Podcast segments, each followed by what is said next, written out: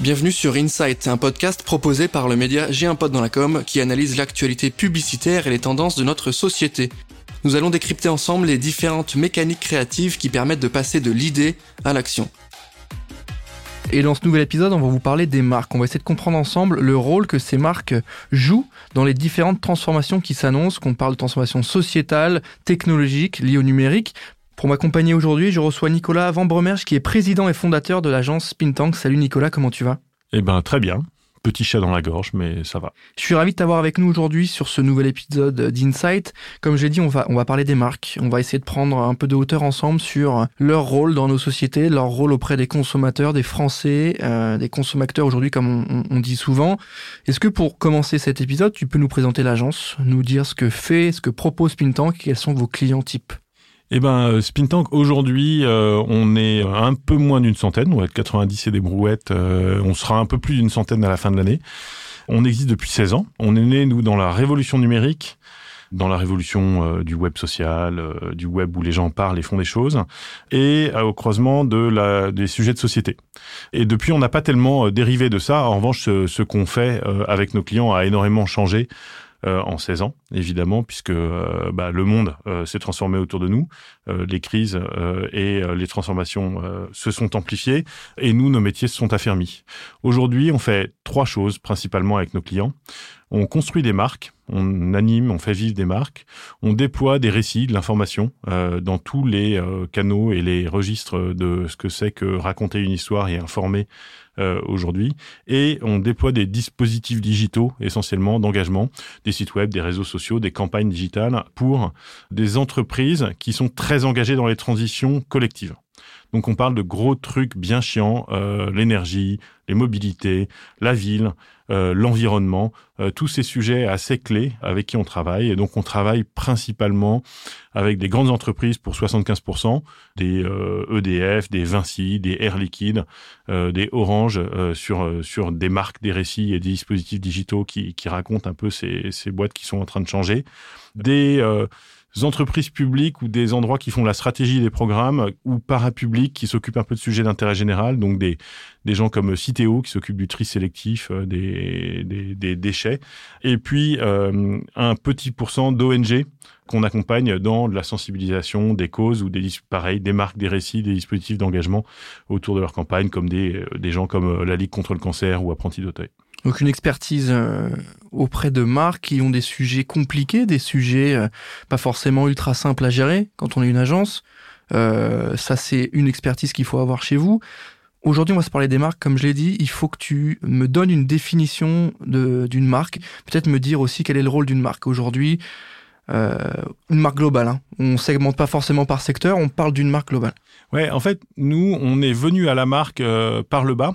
Euh, en fait, moi, je m'y intéresse depuis assez longtemps, mais Spintank a construit une pratique progressive. On est venu du digital, de la relation, du contenu, du narratif, de la création de, des dispositifs, des interfaces de la relation. Et puis, peu à peu, on est remonté à la marque. Et paradoxalement, le rôle que le, beaucoup de grandes entreprises assignent aux marques a très peu changé est très très marqué encore par un univers euh, des Trente Glorieuses, d'une société euh, de domination de la pub et de la bagnole euh, et euh, de, du, du, grand distributeur et d'une logique très produit.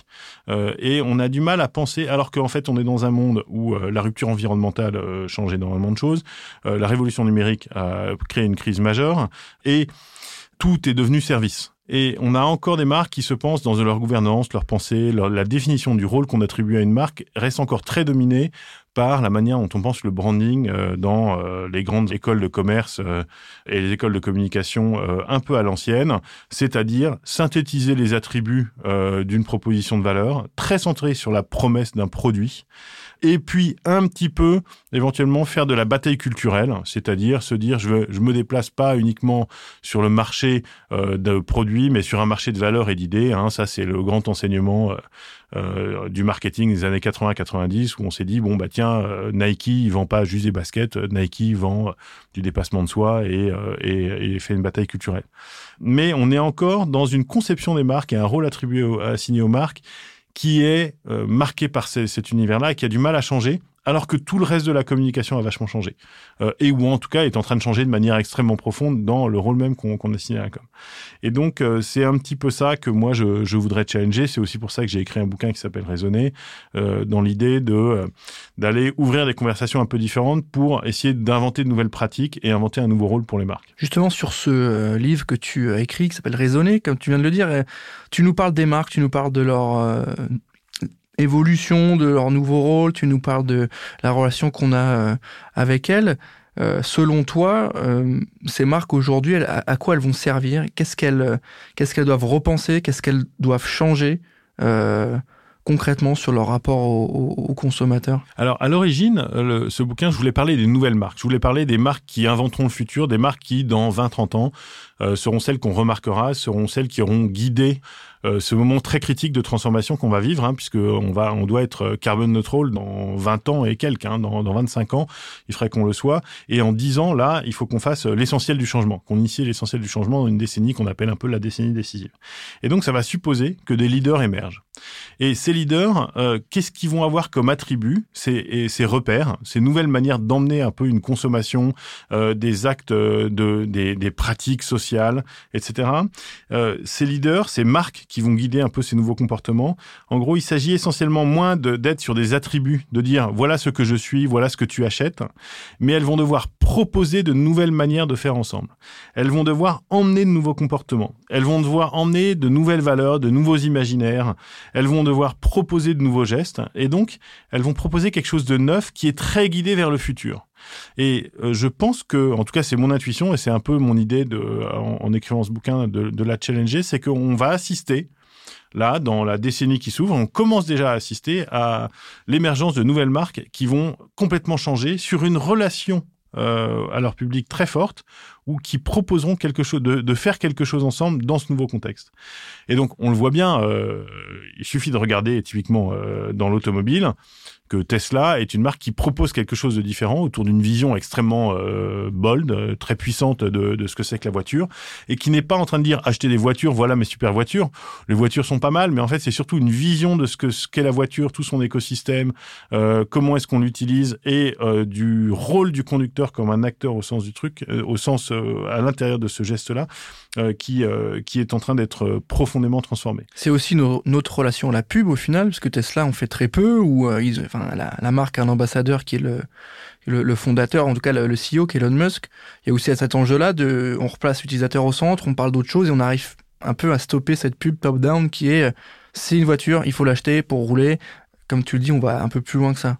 Oui, parce que euh, bah, c'est une marque neuve qui s'est créée sur des fondamentaux très très nouveaux et notamment la manière dont elle fait son marketing et qui n'est pas héritière d'années et d'années et d'années de pratique d'un marketing produit où le couple, en gros, entre mon produit, de la diffusion top-down euh, liée aux mass médias euh, et un système de distribution euh, très très très en pyramide vont vraiment ensemble. Et du coup, Tesla est pour ça un exemple très très brillant et très intéressant parce que bah, il se pense beaucoup plus comme une marque de service et il centre plus les choses autour de la vision euh, très forte de la marque Hein, sur un monde euh, 100% électrique et, euh, et d'une vision aussi où le consommateur est vraiment un acteur et son plaisir, son expérience, la réinvention de son expérience euh, sont absolument clés et c'est quelqu'un qui euh, n'est pas juste euh, en train d'acheter quelque chose pour adhérer aux valeurs d'une marque, mais c'est lui qui a le pouvoir. Mm. Et c'est ça qui est, à mon avis, euh, très intéressant et très fort. Et donc je pense que les marques qui demain vont emmener leur, leur public sont des euh, vont et vont devenir un peu les leaders de, de, de, ce monde en transformation seront celles qui proposeront une vision très très forte du monde et du futur dans lequel on est en train de, de s'ancrer. Les marques sont pas des endroits de raison et d'ailleurs c'est un des un des problèmes de notre transformation, euh, mais c'est que euh, la transformation qu'on doit faire pour devenir zéro carbone euh, à un horizon de 2050, qui est une énorme transformation. Aujourd'hui, elle est très portée par un angle de la raison. Hein. Et du il faut, c'est nécessaire, et puis voilà, il y a un certain nombre de paramètres à changer. Or, un des défis, c'est qu'on c'est qu'on s'emmène euh, dans, dans cette transformation-là de manière positive. Euh, et donc, c'est répondre à une crise. En gros, c'est une crise extrêmement profonde. Donc, je suis allé m'intéresser à pas mal de et c'est un, petit biais que j'ai d'intellectualiser les choses ou de les rendre un peu politiques. Et une pas mal de personnes qui s'intéressent aux différentes crises dans lesquelles on vit. Notamment, il y a une crise, il y a un, analyste que j'aime beaucoup qui s'appelle Rosa, dont je vais pas parler dans le détail, mais qui a écrit un livre passionnant sur l'accélération il y a un certain temps et qui explique pourquoi les institutions du monde ancien, du monde euh, très pyramidal et très euh, très top-down de, dont on vient, euh, ont du mal à agir dans un monde où le changement social s'accélère. Et le changement social, il va s'accélérer encore plus là dans les dans les années qui viennent. Ça va être complètement dingue, c'est-à-dire que il va plus vite que les institutions. Les institutions n'arrivent pas à suivre. Et nos grandes entreprises euh, fondées sur un modèle un peu taylorien, etc., ont un mal fou à s'adapter. Et nos marques ont un mal fou à s'adapter. Mais Hartmut Rosa, il s'est pas arrêté à caractériser ce phénomène d'accélération qui nous concerne tous. Il a essayé de trouver des solutions. Et il a écrit un deuxième bouquin en 2018. Euh, enfin, c'est pas un deuxième, il en a écrit plein d'autres, mais ça, c'est son deuxième un peu grand bouquin fondateur dans la suite d'accélération, qui s'appelle Résonance. Et dans Résonance, il propose une solution, euh, une manière de répondre à l'accélération. Parce qu'en gros, pour répondre à l'accélération, euh, il y a un peu de manières. C'est soit euh, aller encore plus vite, ce qu'essayent de faire pas mal de marques, mais qu'elles ont un mal fou, euh, parce que répondre à l'hyper-amplification des volumes, euh, des échanges, des, des, messages sur les réseaux sociaux, euh, de l'hyperabondance, le changement hyper rapide, etc. On voit bien qu'on est emmené dans une course euh, qui est extrêmement difficile à suivre, et on a du mal. Hein. Je, pour reprendre l'analogie automobile, euh, ben on, on, passe, on va de plus en plus vite, on sort de plus en plus de modèles, ou dans la fashion, on va faire, dans la mode, on va faire de la fast fashion, on sort de plus en plus de collections, etc. Et ça, c'est évidemment pas une solution totale. Et euh, sinon, on va faire du slow mais on va le slow. C'est pas tellement une solution puisque bah pendant ce temps-là, il y a ceux qui accélèrent, qui prennent le volume, et si on se contente de faire juste du slow sans lui donner du sens, ben on n'y arrive pas.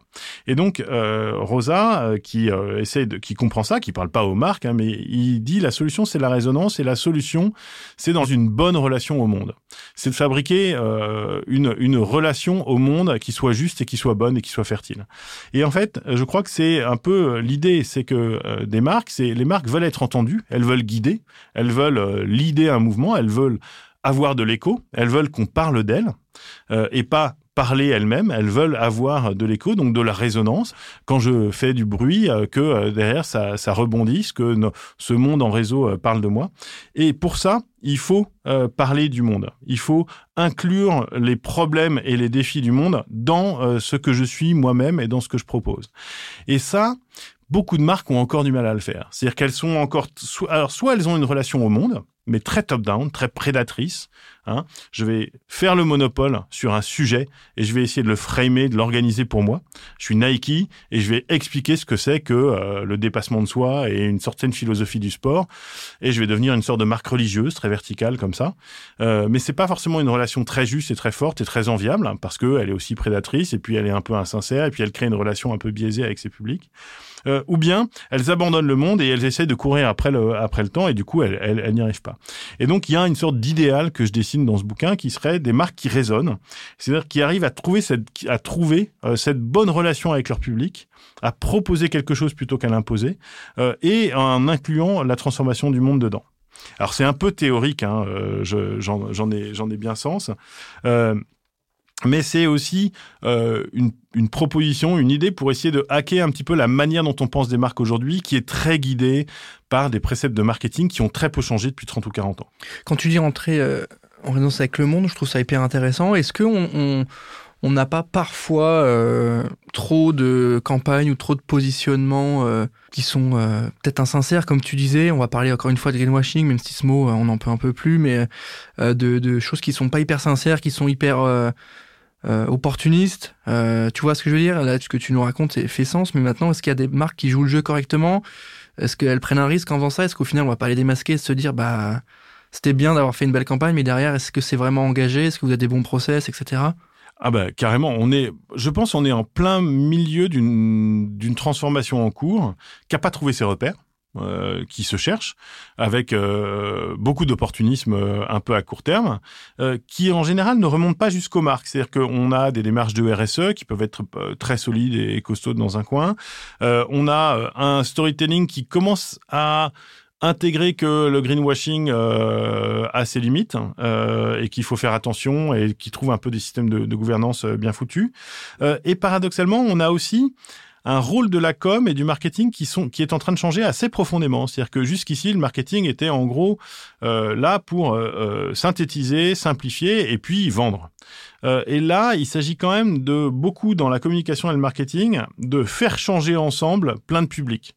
Je suis EDF aujourd'hui il s'agit plus tellement de euh, d'avoir une très très bonne image en tant qu'entreprise et puis de que les gens euh, consomment plus euh, d'électricité. Il s'agit que ensemble on change nos pratiques pour que toi tu isoles mieux chez toi et que les collaborateurs changent un petit peu leur rapport à l'entreprise.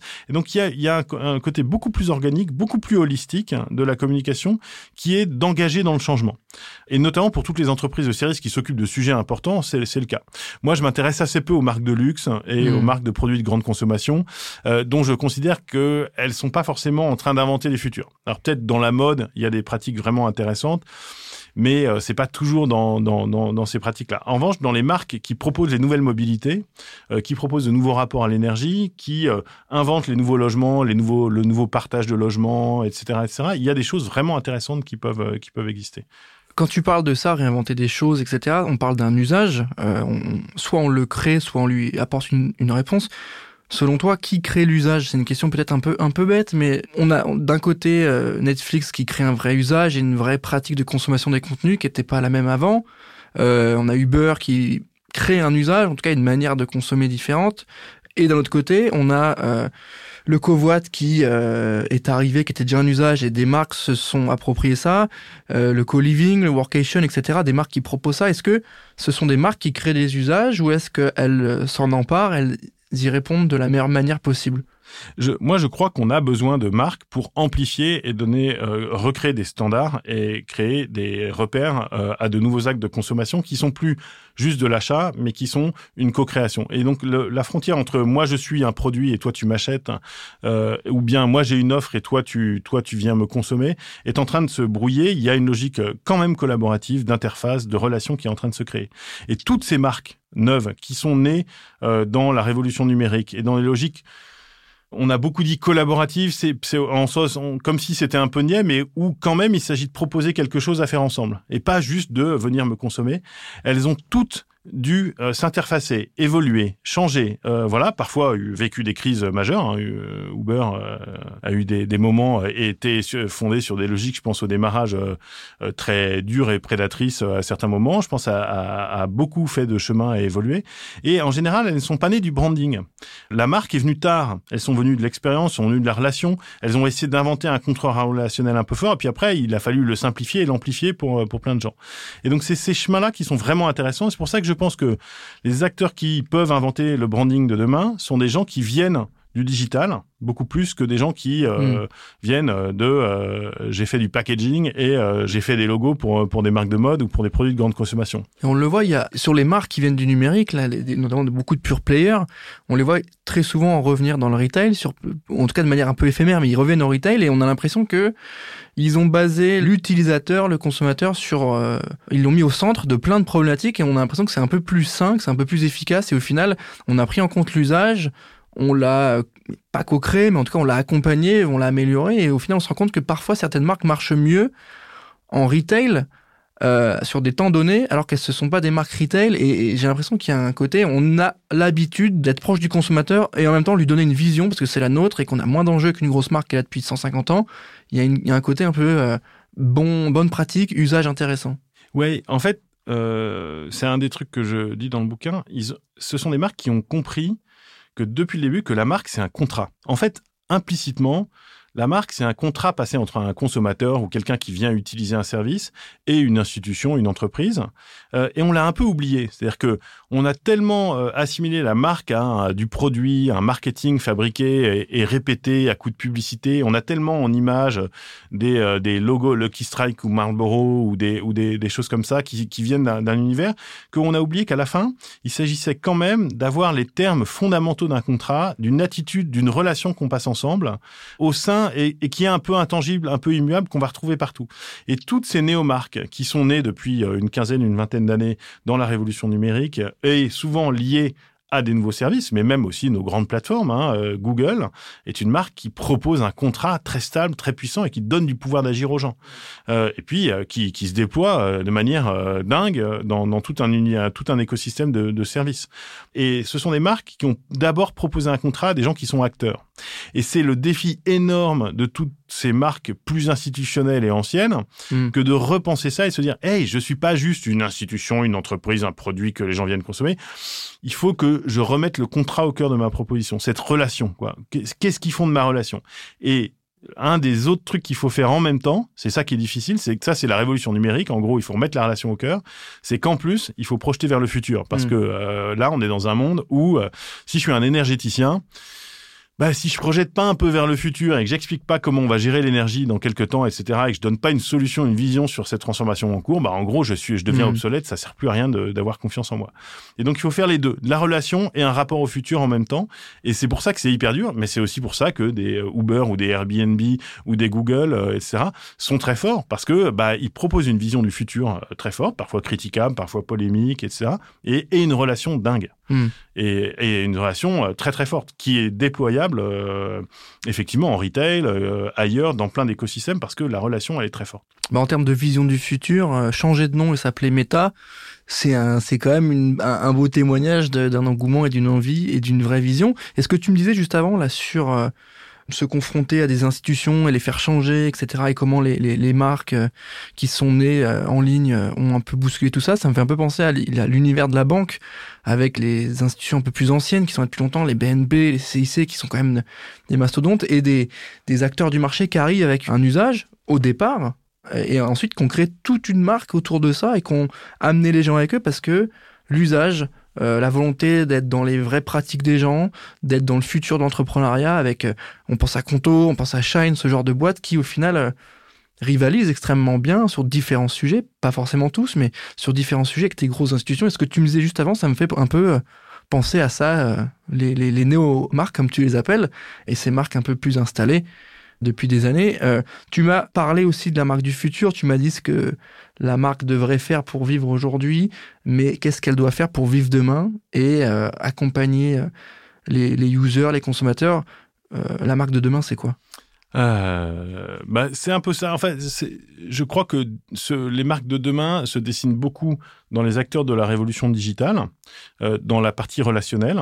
tu te parlais de Conto, Shine, etc. Il y a aussi Alan est un très bon exemple d'une manière de de penser, repenser une marque extrêmement forte sur le care et le soin, hein, puisque c'est au-delà d'une mutuelle, ils ont vraiment une, une, vision de marque assez forte, euh, et dans une attitude de relation à des gens euh, qui euh, sont dans un monde moderne, ont un pouvoir d'agir, euh, ont des problèmes d'infobésité, ont des problèmes, voilà, et ont des exigences en termes de qualité de service, d'information, d'autonomie qui sont qui sont importantes et qui, qui l'emmènent.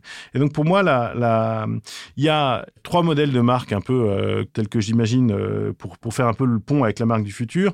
Il y a le modèle ancien, un peu classique de la marque, et je pense qu'on va en avoir des marques euh, comme ça dans notre euh, dans le temps qui va venir. Euh, ce sont des marques à l'ancienne verticales. la vision traditionnelle de la marque, c'est une marque verticale, une relation verticale, c'est un peu la marque religieuse. Et je pense qu'on va voir émerger des marques religieuses dans le futur d'un certain point de vue, c'est un peu ce qu'essaye de faire Meta avec le métaverse, euh, dans une vision très très dingue du futur, hein, euh, d'un monde avec le métaverse. Vrai, je vais essayer de l'emmener dans, cette vision haute. Mais euh, si on a que des marques verticales, on va être sur des conflits religieux et des relations où les gens vont pas se sentir en empowered dans, dans la transformation. Et je pense que ça va être très difficile. Et donc, on a besoin de deux autres types de marques qui sont, à mon avis, des modèles très intéressants, des, des modèles de marques horizontaux, c'est-à-dire plus communautaires, plus familiales. je pense, blabla Blablacar est un bon exemple de marque très communautaire, très familiale, où on fabrique ensemble un service, où on se rassemble, où on essaie de, créer des codes ensemble. Et ça, il y en a énormément autour des mobilités, autour de nos nouveaux gestes dans la ville, des modèles d'alimentation aussi, euh, des marques très euh, beaucoup plus inclusives, où là, forcément, on doit mettre une relation très communautaire et un partage au cœur de la marque. Et puis, euh, moi, les marques que j'aimerais aider à émerger, c'est les marques que j'appelle plus diagonales. Cette typologie, elle vient un peu du bouquin d'Arthur Troza, etc., mais parle pas de marque, mais je l'ai un peu appliqué aux marques. Euh, et les marques diagonales, c'est les marques émancipatrices. C'est les marques qui vont me permettre de résoudre les problèmes. Et je pense que les marques, moi, que j'aimerais contribuer à créer avec Spintank dans, dans les années à venir, c'est les marques qui vont aider à résoudre un problème un peu clé parce qu'elles vont donner du pouvoir aux gens de euh, faire une nouvelle mobilité décarbonée, de pouvoir vraiment mieux isoler leur logement, euh, de pouvoir euh, faire des économies d'énergie et trouver un, meilleur équilibre à la planète, de pouvoir avoir une alimentation saine et de qualité et avec un peu moins de viande dedans parce que ça serait quand même mieux, etc. Et ce sont ces marques qui donnent du pouvoir d'agir aux gens. Et un petit exemple, un projet chouchou qu'on a eu l'année dernière, on a bossé avec la métropole de Lyon sur le plus grand, euh, un des plus grands projets d'autoroute à vélo euh, euh, d'Europe aujourd'hui, un grand projet hein, qui doit déployer des centaines de kilomètres de grandes pistes cyclables bien organisées en réseau, etc., pour faciliter énormément la mobilité à vélo dans, dans, la métropole du Grand Lyon. On a créé avec eux la marque qui s'appelle les Voies Lyonnaises et on en a fait un acte fort de civilisation. On a changé tout l'univers et on en a fait une marque très, là pour le coup, horizontale et un peu émancipatrice pour être vraiment très inclusive s'adresser à tout et faire un acte de civilisation. On n'a pas appelé ça les pistes machin, on n'a pas appelé ça beaucoup de, villes et de métropoles aujourd'hui appellent ça des cycle highways, des autoroutes à vélo. Mais on n'appelle pas ça des autoroutes à vélo. On veut pas faire des autoroutes dans nos villes. Euh, on veut trouver des nouveaux référentiels. On veut faire un acte de civilisation. Et donc on est allé chercher un lien avec le avec le passé pour appeler ça les voies lyonnaises comme les voies romaines pour se dire c'est aussi important dans nos villes demain de les mobilités euh, décarbonées et légères euh, que sont les vélos, les vélos électriques, euh, les trottinettes, les girons roues, etc., vont changer nos villes autant que les voies romaines ont changé l'Europe il, y a, il y a 2000 ans. et je crois que c'est un peu quelque chose de cet ordre-là qu'on aimerait créer, des marques qui inventent les gestes de demain. Et, et je crois que c'est ça la marque qui marchera demain. Merci Nicolas, c'est hyper clair. Je te dis qu'on arrive malheureusement à la fin de cet épisode. C'était un épisode qui pour le coup était hyper intéressant sur l'aspect euh, marque, mais vraiment brand. On n'a pas uniquement des enjeux de market ou des enjeux de com, mais plutôt des enjeux vraiment de, de raison d'être, de ce pourquoi on est là. Et je trouve ça hyper intéressant, tes trois types de marques, euh, horizontale, euh, top-down, diagonale, etc. Euh, surtout dans la dernière où, où l'essence même de la marque, elle est née et elle vit pour l'amélioration euh, d'une vie ou d'un usage. Et je trouve ça hyper intéressant d'avoir euh, mis en avant ces éléments-là. Donc j'invite évidemment tous ceux qui nous écoutent et qui ont aimé cet épisode à aller regarder ton livre qui s'appelle Raisonner, je le rappelle, euh, où j'imagine qu'il y a toutes les infos euh, sur ces sujets, où tu vas plus dans le détail, où tu creuses un peu plus. Oui, oui, euh, c'est assez court. Hein. C'est un, un, livre fait pour démarrer des conversations et réfléchir ensemble. Parce que pareil, moi, la marque Spintank hein, euh, n'est pas une marque qui impose. Euh, c'est une marque qui propose et qui essaie de réfléchir ensemble parce que je crois que c'est comme ça qu'on peut trouver des solutions. Un livre pour démarrer des conversations. J'espère que cet épisode va aussi de votre côté vous donner envie de démarrer des conversations sur le marketing et sur le branding. Merci à toi, Nicolas, d'avoir pris le temps de répondre à mes questions. Merci à vous. Merci à toi. Merci à tous de nous avoir écoutés et moi je vous dis à très bientôt pour un nouvel épisode d'Insight. Ciao